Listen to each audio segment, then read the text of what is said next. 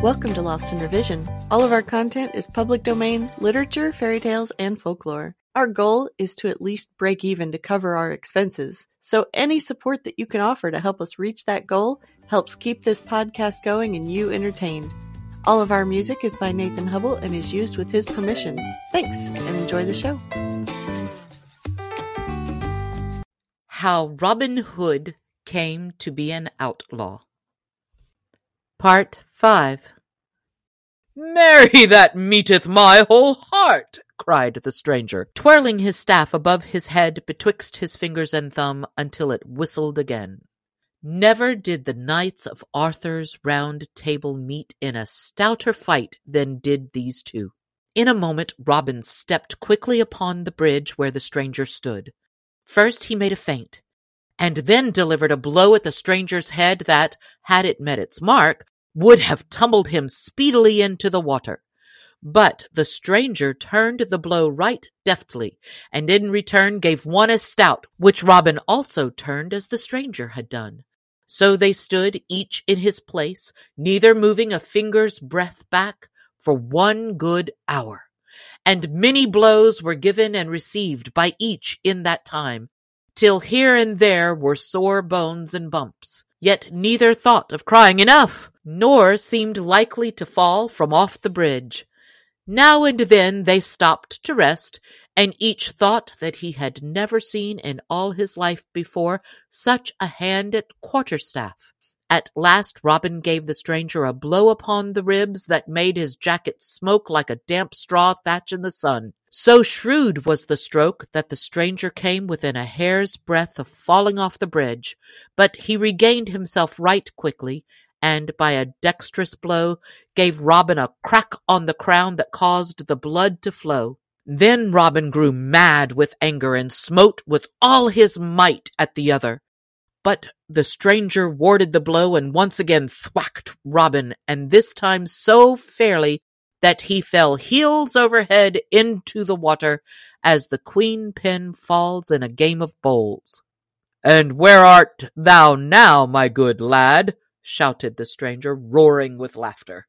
Oh, in the flood and floating down with the tide, cried Robin, nor could he forbear laughing himself at his sorry plight. Then, gaining his feet, he waded to the bank, the little fish speeding hither and thither, all frightened at his splashing. Give me thy hand, cried he, when he had reached the bank. I must needs own thou art a brave and sturdy soul, and withal a good stout stroke with the cudgels. By this and by that my head hummeth like to a hive of bees on a hot June day. Then he clapped his horn to his lips, and winded a blast that went echoing sweetly down the forest paths. Ay, marry, quoth he again, thou art a tall lad, and ech, a brave one, for ne'er, I bow, is there a man betwixt here and Canterbury town could do the like to me that thou hast done.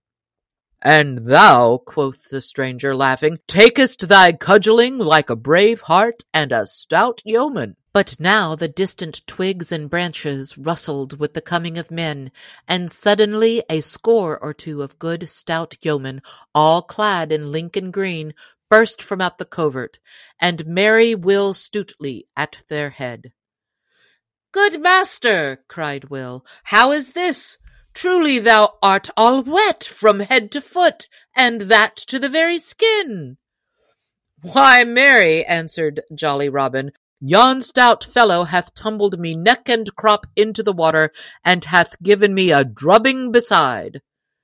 Then shall we not go without a ducking and eke a drubbing himself, cried Will Stutely. Have at him, lads! Then Will and a score of yeomen leaped upon the stranger.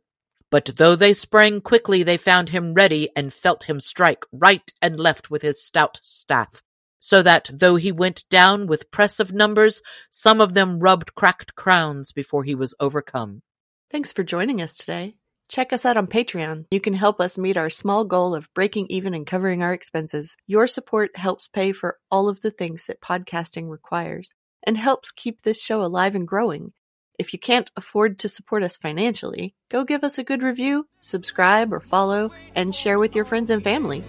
Feel free to fact check us and offer suggestions to make our show better for you. You can also send us an email at lostinrevisionpodcast at gmail.com. There's a lot more waiting for us all at the end of the road.